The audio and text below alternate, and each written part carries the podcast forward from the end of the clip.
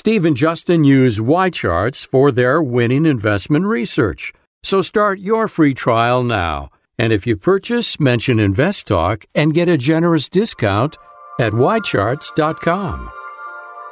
This podcast is produced by KPP Financial. Steve Peasley, President. KPP Financial. Independent thinking, shared success. And now today's podcast.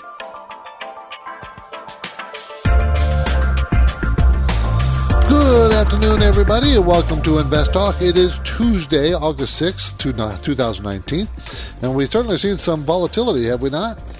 Some pretty big volatility here in the month of August. Well, that was to be expected, and we did talk about that it was going to become more volatile. And now that the earnings season has passed, and we have a trade dispute heating up with China, and we have no longer the Fed lowering interest rates coming shortly, the market's going to take its own turn, and it's turned volatile. Simple as that. And most of it's a down volatility, but we'll see. I mean, it's not something to get too upset about. I mean, the market is overdue for a correction, and a normal correction is 10%. We've only been down 5%, maybe 6%, depending on which index you're looking. So that's what we're dealing with today. There's lots of variables. I'm Steve Peasley, and I thank you for joining me today. And I certainly hope you'll call me as well. Remember, we talk about anything financial. And when you call me and you ask your financial questions, you drive the show in the direction you want to go. And that's the whole premise of the show. And, of course, our goal is financial freedom for everybody. So we want to educate ourselves. And that's why your questions are so important. They tell me where you want to be. Of course, I will talk about lots of different things. But, you drive the show. And, of course, I do my best to put you on that path, to get you on that path of financial freedom with advice and information that I hope you will use and can use. To do that, you got to call. Our number is 888-99-CHART. We're live Monday through Friday, 4 to 5 Pacific time. And so you can call right now, 888-99-CHART. And if you live in the New York area, well, I will be there on September.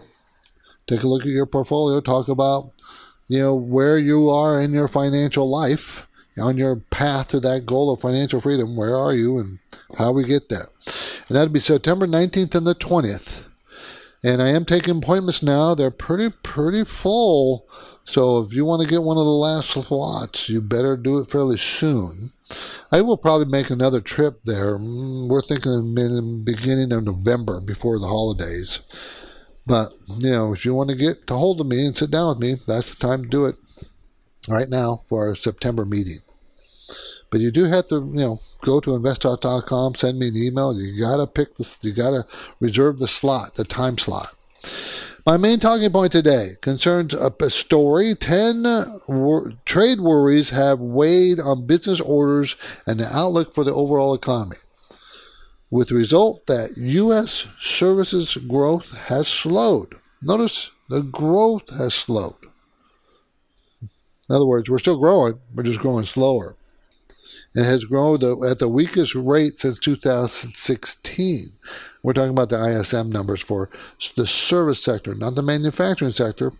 That's also slow, but that's not what we're talking about today. And, of course, I got other things. Did you see Disney come out with its bundle? Streaming bundle, what it's offering and how much. Yeah, we'll talk about that. Do you have good debt or bad debt? Do you know the difference?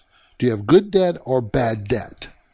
Or maybe you have no debt at all. That'd be even better. But we're going to discuss that. And what's the best job in America? What is the best job in America? And can you get it? So that there's a best job in America based on, satisfaction, salary, and number of job openings. So what is that? So, those are the talking points I'm going to discuss. Of course, you drive the show anywhere you want to. What's your talking point? The market was up. It bounced up. The Dow went up 311 points after her big down day yesterday. It bounced. The Nasdaq up 107 and the S&P up 37. Now, if you've listened to the show at any length of time, you know that when it goes too far in one direction too fast, it always bounces. If it goes too far in one direction over any length of time, it will always go back. It always reverts to the mean. We just don't know when. We don't. And you know, over time, the market has an upward bias going up between 7 to 10% annually. You know, and that, of course, you got to add in the dividends. That 7 to 10 includes dividends. So that's what you're dealing with. So you have to know that when it's really big down one day, chances are pretty high that it'll bounce. And that's what we had today, a bounce.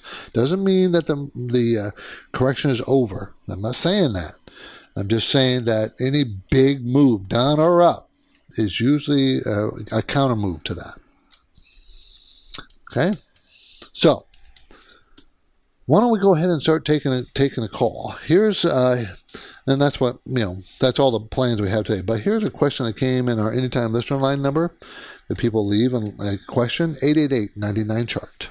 Hey, Steve and Justin. This is Ron in San Diego. I love the show. Just calling about Pfizer. Ticker symbol PFE. It sold off big time the last 2 days after announcing their deal with Mylan. Been waiting for it to get down to these levels for some time. Just wanted to get your take on the fundamentals, whether or not you thought now was a good time to take a quarter or a half position, potentially buy more once it looks like it's putting in a bottom. I'd love to get your take. Thanks, guys. Oh, my outlook is long-term, looking to hold it for 10 to 20 years. Thanks. Bye. Yeah, so Pfizer has gone from the low to mid-40s down to $36.95, and I did that in the last couple of weeks. So for Pfizer, that's a pretty big move. Pfizer is a $205 billion company. Income is pretty darn steady. 2018, $2.95 a share. This year it's going to be $2.85, and then next year $2.89. So, you know, that's what it's now paying, a 3.9% dividend yield. PE rate, remember, it's a $36 stock going to make $2.89. So that gives you a PE of what? 15? 13, 14, somewhere in there, and that's the range. The 5-year range is pretty narrow at 12 to 16, so it's great return on equity. And, you know, this is probably a decent price. There's, you know, you got to go back almost 2 years to find that there's a lot of support right in this number, right around the mid-30s. It rarely goes down to the low 30s. You have to go back 4 or 5 years to get that. So, yeah, this is probably a pretty decent price to pick it up. The fundamentals are strong. I mean, there's nothing wrong with it. Sales have been growing 1 to 4% in the last 2 years every quarter. In the most recent quarter, just reported, sales actually fell 2%. That's why this big fall. Okay, and the price from 41, 36, 37. And for Pfizer, that's a big fall. It's a pretty steady, but it's probably a good time to pick it up too. So I like Pfizer long term. It's never going to be, you know, huge growth. It's not. You're going to get that 4% dividend, and you'll probably get another 5% increase in price. Yeah, it's not going to be exciting. It just isn't. That's okay though. It doesn't have to be. You're listening to Invest Talk. I'm Steve Peasley, and we present this program with 5 new shows each week. Day, Monday through Friday, and has a broadcast streaming live in our 4 o'clock hour Pacific time. So I hope you will tell your friends and family members about Invest Talk. Justin Klein and I do our very best to make it interesting and instructive. We really do. And whenever you have investment questions, well, I encourage you to explore our podcast library. So each listen, subscribe, and rate the Invest Talk podcast at iTunes, Spotify, and Google Play, if you would. And now I'm taking your questions live at 888-99-CHART. The trading month so far has been volatile. You are working toward financial freedom, and you might want a little help. So Steve Peasley is here taking your questions now. Call Invest Talk 888-99-CHART. 888-992-4278. So let's take a quick look at some of the benchmarks. 10-year Treasury 10-year Treasury yield at 1.76. 2 years, 1.75. It was at 1.77 yesterday. So we have there that inversion going on, and that always has been indicative of a recession. Doesn't mean it always has to have, but it's not a good sign. Gold at $1,484 an ounce. You know, it's been rising. And Bitcoin's at 11,731. Bitcoin is something, you know, you should just stay away from as an investment. Oil, $55 per barrel. Not much change in there. It's been around that area for some time. We had 7.3 million job openings in June. Now, this is indicative of a very strong job market. But according to the Labor Department, job openings edged a bit lower in June as the labor market continues to tighten. Meaning there's pretty much full employment, by the way. Employment vacancies fell to 7.3 million from 7.38 million in May, so a small fall, as computed by the Job Openings Labor Department Turnover Survey, by the way. The so-called JOLTS report is closely watched by Federal Reserve policymakers as a measure for slack in the labor market. And we really don't have much slack. The change in job openings left the gap between vacancies and those considered unemployed to 1.37 million, and that was a decrease of 123,000 from May. So, employment, you know, unemployed workers really, you know, don't, as defined by this survey, you know, there's not, they can find a job. So, it's still a pretty strong labor market. I mean, a job market. Not a lot of slack. Not a lot of slack in the labor market, everybody. So, remember, the unemployment rate is at 3.6% in July. There is a skills gap, though. You know, the jobs that are trying to match up, people don't have the skills for. And that's where the issue is why is there job openings and unemployed? Because there's a skill mismatch. So, anyways, as part of our investment strategy, are you depending on the performance of a pension fund? Well, many Americans' pension funds fell short in 2019. There's not too many pension funds out there. But, you know, pension funds have to perform to keep, you know, they got to make money to keep paying the pensions, or they're going to have a shortfall in the cash. Pensions can go out of business, you know. They're not guaranteed. There's a part of them are guaranteed, but not all of it is guaranteed. The Wall Street Journal reported that public pensions with more than $1 billion in assets earned a return of 6.7% for the year ending June 30th. And that is the lowest since 2016. So, you know, the circumstances added to a burden on government entities that got to make up the difference for promised pensions to government employees.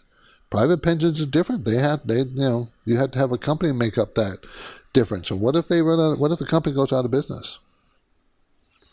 So, it's interesting what's going on there. Over the last 10 years, the pensions have annualized 9.7%, but not this year. I think that they're going to have to start thinking of lower returns going forward, everybody. Pension plans are. Lower returns on their investments. You, as a pension collector, doesn't have to worry about it too much, but, you know, pension providers do. So, think about that.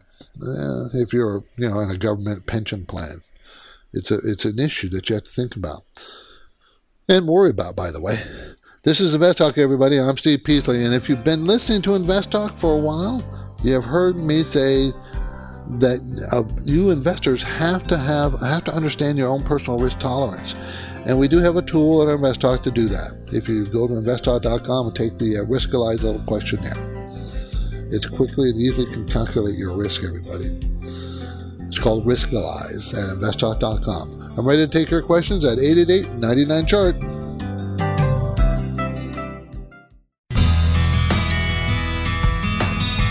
This is Invest Talk. And now more than ever, you need unbiased investing guidance. Steve is here. He's taking your calls live. Step up with your questions now, 888-99-CHART. 888-992-4278. This is Invest Talk. Love to talk to you. My main talking point today concerns trade worries. They put pressure on business orders and the outlook for the overall economy, maybe. Maybe there's pressure downward, with the result that U.S. services growth has slowed. Services, there's two parts of our economy, services and manufacturing. Okay, so services is the main business that we do here in California, in the United States. It is the main driver representing the bulk of our economy. So the service sector is more important than the manufacturing sector. Now, anything above 50 means that indicates that the economy is expanding, and the service sector is at 53.7, but it was 55.1 the month before. So we're talking about the month-to-month report, right? And we're talking about July. So the service sector was 53.7, but it was in June 55.1. And it was expected to be higher than 53.7, expected to be 55.5, actually go up a little bit, and it went down. Still remember, anything above 50 means expanding the economy. So it's not like our economy is falling into recession, it's just going to be growing slower. Okay, and that is a concern because, obviously, if you're going to go into recession, it first has to slow down. Then it goes from slowing down to shrinking below 50. But we haven't done that yet, but that's the worry. Okay, so should we all be worried about that? It's very simple. If the consumer continues to have a job and continues to spend, the service sector will go up. The economy will not go into recession. It's that simple. It's not a rocket science. As long as the service sector and the manufacturer, but more important, the service sector stays above 50, you'll be fine. And that will stay above 50 as long as the consumer continues to spend. He's 66 to 70% of the economy. If he has a job and can spend, things will be fine. So we'll see. If the consumer starts to freak out about anything, trade or anything, and stops spending, closes up his wallet or his purse, we're toast. We're going to move into a recession. It's that simple. The consumer is driving our economy. It's up to them. Okay, so let's go to Dave in Salt Lake City who wants to talk about dividends. How you doing, Dave? Hi, how you doing? Love the show. I just have a question. You guys, or I've heard you say in the past that concerning dividends, anything over 5 or 6% is probably unsustainable and not a good idea, right? Well, it depends, because you got some that are very sustainable, like AT&T and Philip Morris, Altria Group. They can sustain. They can sustain because it's not that big. It's always a percentage of the earnings. But normally, yes, you're right. If the dividend is too high, they're not sustainable. Most companies can't sustain that kind of high dividend. Most cannot. Okay. And so my question is: does that same general rule apply to the ETF side? Yes, because the ETFs are buying stocks. Right? They're buying the stocks, underlying stocks that produce the dividend. So the answer would be yes, in general, yes. They can't sustain it. Okay? Thanks, Dave. Appreciate the call. Good question about dividends. Al in Virginia, you want to talk about negative interest rates or negative rates? Sure. Let's talk about that. Hi, Steve. Thank you for taking my call. So I'm puzzled by the German Bund. Right now it's paying negative 0.5%. If I get that right, that means if I put in 1,000, I'm going to get 950 back. And I just don't understand why anybody would do that. It seems like you would just keep your money in the bank in cash and you're going to do better. Can you unpack that mystery? Sure. And that's you explained it right, by the way. That's exactly right. You'll have to pay the German government to own a German bond. Now, why would anybody in their right mind do that? They wouldn't, but they're forced to. You are a large bank in Germany. You're a large pension fund. You're a large whatever. You are required to carry safe German bonds in your portfolio. You are required to have a certain number, percentage of them. So you have to buy these negative rate bonds, the German bonds. You have to buy them. You're required to keep, a certain amount of your assets in that negative return. That's how come it can be negative and why someone would be buying it. They don't want to. They're forced to. Okay? So that's how that's working. It's not very smart. It's not very good money. It's not a very good way to manage anything, economy or anything else, because no one wants to be in those things. No one. They don't voluntarily do it. Would you? I wouldn't. And, of course, we don't. We're not buying them. So who's buying them? Well, I told you. Banks are required to buy them. Pension funds are required to buy them. They're the ones buying them. On tomorrow's Invest Talk, China's central bank claims a U.S. accusation of currency manipulation has seriously undermined the international financial order. Right. Well, of course they would. They want to say that, right? They would. So what's really going on? For 2018 in the United States, the personal savings rate amounted to 7.6%. Today, it is at a little over 8%. So, as we go to break, my market and financial trivia question is this. Looking back all the way to 1960 to the start of each decade, what has been the rate? We'll be right back. To win, all effective investors use a process. And listeners call Invest Talk every day asking to share our winning process. And they too can win using the right analytical tools. Just what do we use as our everyday go-to research tool?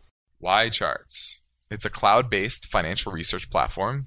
It is indispensable. YCharts has the powerful tools of a terminal combined with the ease of use of a modern website. We use YCharts every day. YCharts is easy to navigate, visually awesome, and informative.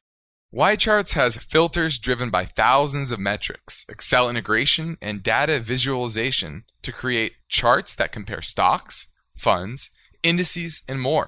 If you're a serious investor, you'll understand that the precision functionality in YCharts is not free. But YCharts has more horsepower and by far better data and filters compared to giveaway tools from Yahoo or Google. YCharts is a fraction of the cost of something like Bloomberg Terminal. And now our listeners can try YCharts for free. You just heard Steve and Justin endorse YCharts. It's the lightning-fast research, data filter, and charting tool they use every day for their investment portfolios. Think about it. Steve is right.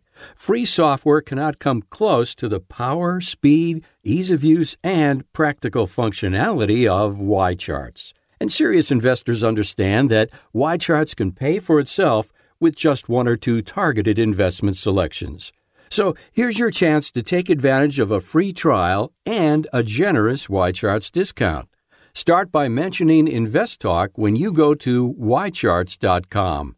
Get serious, get YCharts. This is Invest Talk, and we are all watching the markets go up, then down. So now, more than ever, you need unbiased investing guidance. Steve Peasley is here taking your questions live. Call 888-99-CHART. 888-992-4278. Now, before the break, I tried to get in my market trivia question. I was a little bit rushed. So, looking back all the way to 1960, to the start of each decade, which year between then and now had the highest personal savings rate? Us, you and me, saving money. And which year had the lowest? The answer is this. In 1960, the United States personal savings rate amounted to 10.4%. Remember, today it's 8.1. 8.1. But the year with the highest rate was 1970, with 12.9%.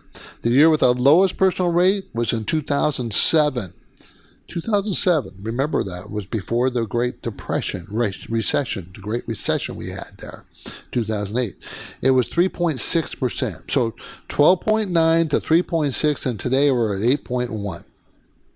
8.1. So we're going to go back to Al in Virginia. He's had another question. Remember, he had a China tariff question. Go ahead, Al. Yeah, thank you, Steve. So question to you is, as businesses purchase goods from China, is that being done using dollars or the Chinese currency? Because if it's the Chinese currency, and let's say it devaluates 10%, and we're applying a 10% tariff, it seems like that would balance out, and the consumers in the United States would not be paying for that. As if you listen to the media, they keep saying that the consumer is paying for it. Yeah, there's a lot of, misinformation going on. Okay, yeah, the Chinese. That's one of the reasons why they're being accused gently of being a manipulator of their currency, because they want to make the trade, the tariff as painless as possible to their economy, right? That's what they want to do. So, in a way, the tariff is not being paid by us, but also in a way it is. It's not a clear, this is the fact, A, B, C, D equals E. No, that's not like that. So when we raise a tariff, they try to soften the blow, and then, and it's not necessarily coming out of our consumer's pocket, but in fact, it is to a certain degree. So, but it's always kind of a not a clear picture. They don't, we want to export food to them. They want to export, technology kind of devices to us, and T-shirts and everything else. So it's not an easy question, because just look at Apple. Apple alone, yeah, they make the phones there, but those components are made every place else in the world. And so where is the value of that Apple phone being made in China? Well, it's not as clear as people think it is. So it's a pretty tough question to answer, black and white, Al. It's just because it's not black and white. It just isn't. But good points, though. Thank you for bringing it up. I appreciate that. 888-99-CHART is our number, 888-992-4278. Disney streaming bundle, and they're just announced it, that Disney is going to have Disney content, ESPN, and Hulu for $12.99 a month. That is pretty darn reasonable. And that's going to put a lot of, it's going to fly right in the face of Netflix, right? So you're going to have some streaming wars going on here. Now, Disney doesn't own Hulu, but Comcast does, but Disney has an agreement with Comcast to have complete control of Hulu and its contracts.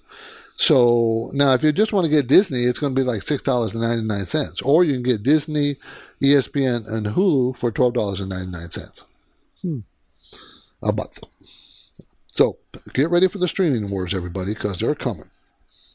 They really are. Okay, let's go to Tom in San Francisco. How you doing, Tom? Good, Steve. How are you? I'm good. Thank you for the call. Oh yeah, sure. I have a question regarding the stock AES. What's your question? No, I just wanted to know your general outlook on this stock. Okay. It's been beaten up the last 3 days, okay? It went from $17 to $15.70 in the last 3 days. AES Corporation, it is engaged in the generation and distribution of electricity over 2.4 million customers. So it's a utility. It's had a pretty good year. Started the year at $13.40, and today it's at $15.70. It got as high as $18, and it pays a 3.5% dividend.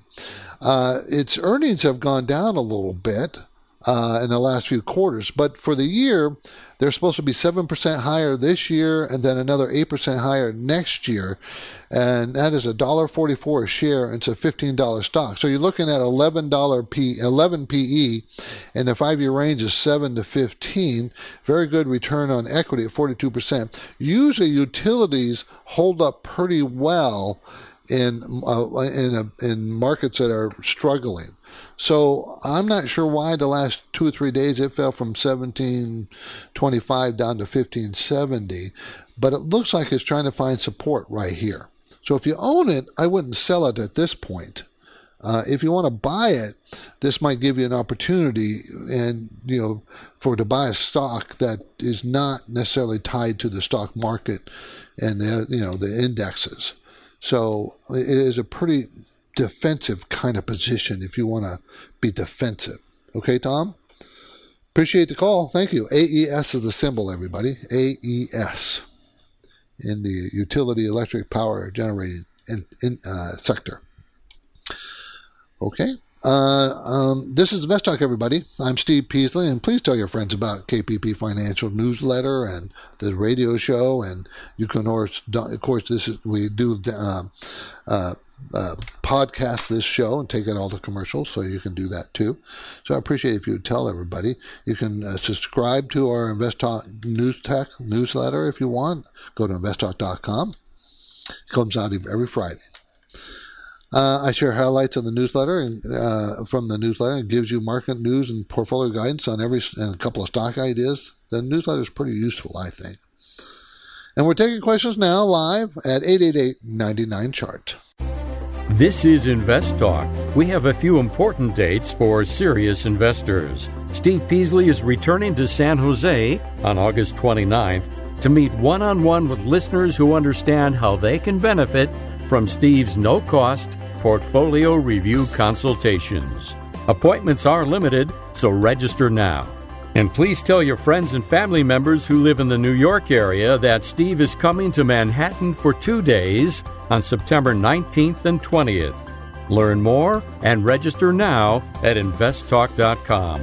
The phone lines are open, and Steve and Justin are always happy to answer your questions. 888-99-CHART. Hi, Steve or Justin. This is Brennan calling from Pittsburgh. You might have answered this question before in the past, but I was wondering, I'm a 26-year-old male, and I just got my own HSA, so I have a high-deductible health insurance. I don't know how much I should contribute to an HSA every month. So I don't know if I should be contributing a small amount, nothing, just letting my employer give me, you know, the little bit that they do, or should I be taking advantage of it as much as I can? Looking forward to hear the answer. Thank you. Well, any money you put in the HSA, of course, you get to reduce your taxable income, so you don't have to pay income tax on it. So if you're in a high bracket, you want to kind of put more in the HSA, not less. If you're just standing down and you're not making a lot of money, I would just put some. I would never put none, because you get to use that money for any health care, you know, that may not be covered under any expenses of health care that you may need that may not be covered under your workers' and health care plan. So you have deductibles and you have, you know, co-pays and things. So that's where you can use the HSA to pay those. So you always should have it and put some money away. The more money you make as a salaried employee, the more you should contribute. But you should always put some in there, even when you're young and you probably don't need it very much. Because someday you may need it a lot. And whatever's in there, and you can keep growing it just like an IRA, and whatever's in there, you can pay for that disaster that may happen someday. You break both your legs in a skiing accident or something, and your health insurance didn't pay the whole surgery costs, and you had to come out of pocket $10,000. Well, that's what the HSA would be perfect for. So I would definitely put money in it. And remember, it can grow over time. So, you know, tax-free. So it's, you know, it's a good thing to do. Okay, it really is. Okay, do you have good debt or bad debt? And do you know the difference? Good debt is like mortgage debt, because you're buying a property, an asset that usually increases in value. So that's good debt. Bad debt, credit card, payday loans. That's very bad debt. Those are expensive, and you're not getting any asset. You're just spending more money than you have. Very bad debt. Don't do that. Stay away from bad debt. Good debt you can have. The big question is, student loans good or bad debt? Well, it's good debt if it gets you a good job. the education that you're paying for gets you a good job. It's bad debt if you're just going to college because it's fun and you want to. That without any direction or purpose, that's bad debt, student loans. So a lot of people are getting involved with student loans that they really shouldn't need. They should have never done it. You didn't need to go to a four-year college straight out of high school. You could have went to community college for the first 2 years and take your general ed there, which is much less cost. Maybe you can afford to pay that out of your pocket because you have a part-time job. Then you go to the four-year. I mean, you just gotta use your common sense. Too many young people and too many parents of young people are sending their kids to a four-year college right out of high school thinking, and they don't even know what they want to do with their life. That's not rational thinking, people. It really isn't. So good debt, bad debt. You can take on good debt, but should not take on bad debt. And you need to understand the difference. Simply put, credit card is bad debt. Payday loan, bad debt. Any debt that you take on that you don't have you're not getting equity out of, in other words, value, then it's bad debt. Don't take it on. Now we have time to we have time, so let's grab another call from our 888-99 chart voicemail. Student loan versus investing. Hi, Steve or Justin. I'm just calling. I have a general financial question. I guess you could call it a general financial planning question. I have my employer 401k that I contribute the total match plus a little bit every single paycheck. In fact, I actually max that out usually around July. And then I also have my personal investments, much of which is guided by your show. And what I'm curious about is I still have quite a few of my student loans from getting my undergrad and my graduate degree. But what I would need to do is, considering that what it feels like is we're at a high in the market, is I would almost have to sell all of my personal investments. Nothing to do with my 401k. That would, of course, be something I never touched. But I would have to sell almost all of my personal investments, and I could pay off all of my school loans. I'm just trying to find out if that would be a good decision at this point in the market.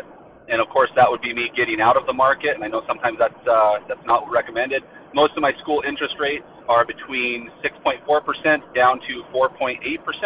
And so that's kind of what I'm working with. I would appreciate anything, and I'll listen in to hear what you have to say. Thanks a lot. Bye. Okay, that's actually a very good question. Where's the best place for the money? What's the best use of my money? Should I stay in investments in the stock market? Is that the best place? We're not talking about 401k, everybody. We're talking about money outside that. Or would it be the best use of my money to pay off my student loans? Now, I'm not going to give you a clear-cut answer other than I would pay off the higher debt loans. You said 6 point something. I would pay those loans off. But I may hold on to the lower cost loans of 4%, 4.5%, up to 5%. I may hold on to them and just pay those down slowly and keep my investments, my stock investments, because usually you can make more than that long-term in the stock market. When you get up to 6%, now it's getting questionable. Should I, in my mind, I would pay that higher expensive debt down. As long as you have no credit card debt, you don't have, a card debt that's higher than that. You pay those off. You pay the highest debt off first. And if we're just focusing on student debt, pay the higher 6% debt off. Maybe hold on and stretch it out on the 4% debt because you should be able to make more money in the stock market over the long haul than 4.5%. Do you see my thinking there? But of course, it all depends on you and your own personal risk tolerance and what you feel comfortable with. Okay? And the market is a little on the high side. Okay?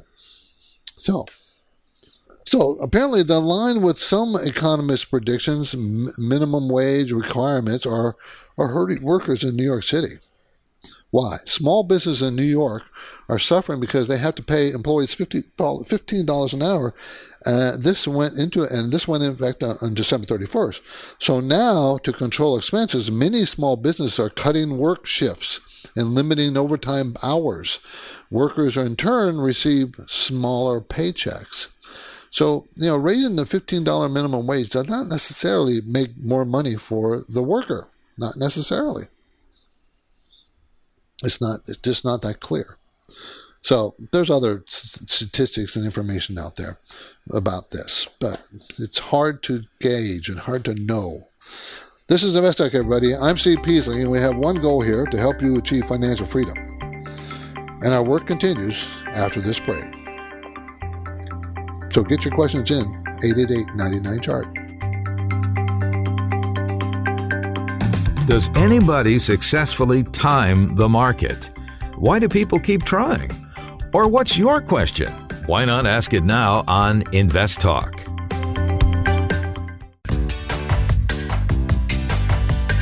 On the next Invest Talk, China's central bank claims that the U.S. accusation of currency manipulation has seriously undermined the international financial order. What's really going on here? That story tomorrow. But now, Steve Peasley is here, waiting for your questions, and he'll have answers. Call 888-99-CHART. Yes, hi, Steve and Justin. This is Usher. I'm calling from New Jersey. My question is in regards to the Fed cutting the interest rate by 25 basis points. Now, with this rate cut, is it the right time to buy the gold and gold ETFs? I'm looking for GDX, which is down by about 5%. Would it be a good time to buy now or wait out in case it depreciates further? Thank you, and I listen to you online.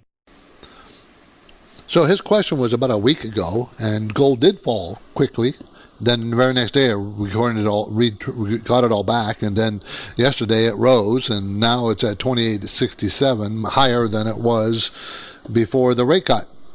So, yeah, I've been saying all year and part of last year that it's gold is probably going to rally, and of course GDX is the ETF for gold miners, and yes, it has rallied at the beginning of the year. At the beginning of the year, it was trading at $21, and now it's at 28.67. So you're a little late to the party, but I still think the party is going to continue. I don't think it's going to be, it's not going to double or anything like that. It's not going to go up 100%, but it could easily continue up another 10% by year end, maybe 15, I think. I could be wrong, but I think, and it's funny because you remember the dollar, which you can see in the chart using UUP, has gotten stronger, and it just fell the last three days because of the trade issues. And when it fell, of course, gold went up. But the dollar was getting stronger all year long, and so was gold, which is kind of odd. Usually dollar going down drives gold prices up. But here's a situation where gold was going up. We had no inflation, two of the main things that drive gold up. And they were going in the opposite direction. So the gold should not go up. But yet gold went up. So why was gold going up? Fear. World fear. Fear of the trade toss, fear of world economies not doing very well, whatever. That was driving gold up. And it drove gold up most of this year. Okay? That's how it's been. 888-99-CHART is our number. My last talking point before we have to close off the day: what is the best job in America? Now, there are jobs that they have openings for that you can apply for. Well, and the salary is about, on average, median average, $108,000 a year.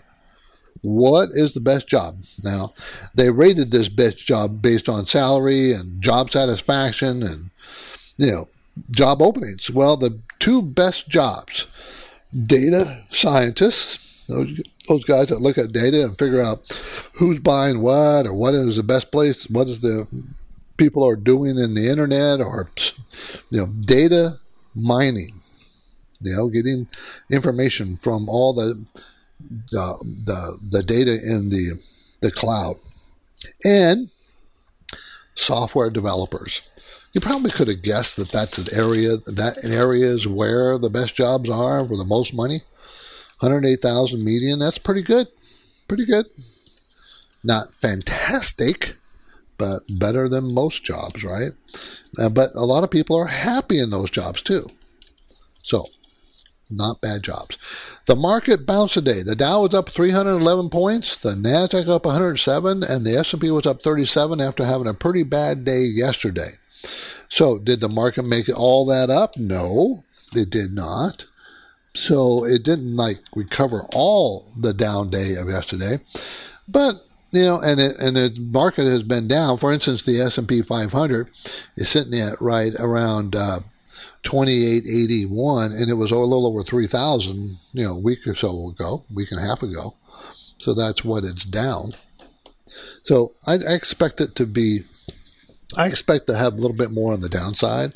And I've said in the newsletter and on the radio that we're probably, the path to the least resistance is probably down for the time being, because there's no catalyst that I can foresee that will help drive it up. I mean, we don't have earnings reports anymore because the earnings season is pretty much behind us.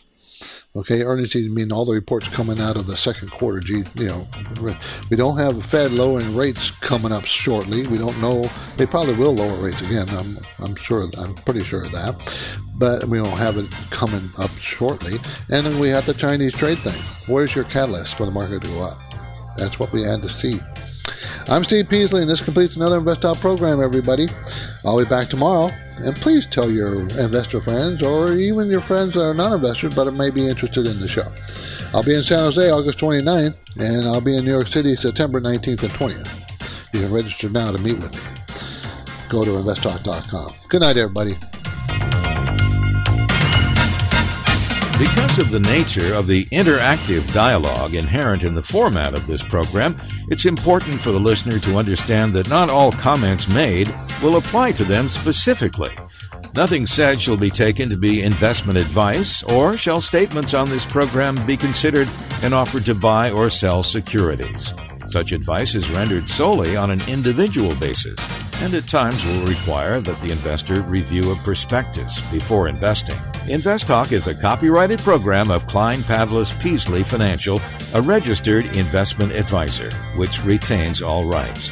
For more information regarding KPP's investment advisors, call 1-800-557-5461.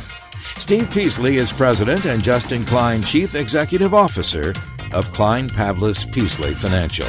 And they thank you for listening and welcome your comments or questions on our 24-hour listener line at 888-99-CHART.